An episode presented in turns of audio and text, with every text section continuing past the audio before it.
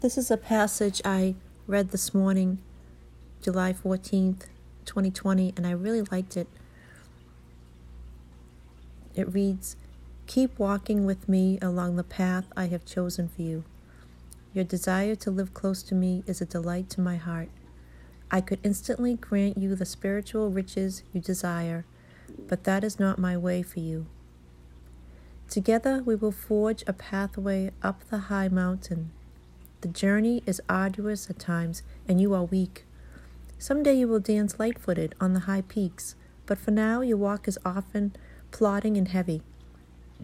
All I require of you is to take the next step, clinging to my hand for strength and direction.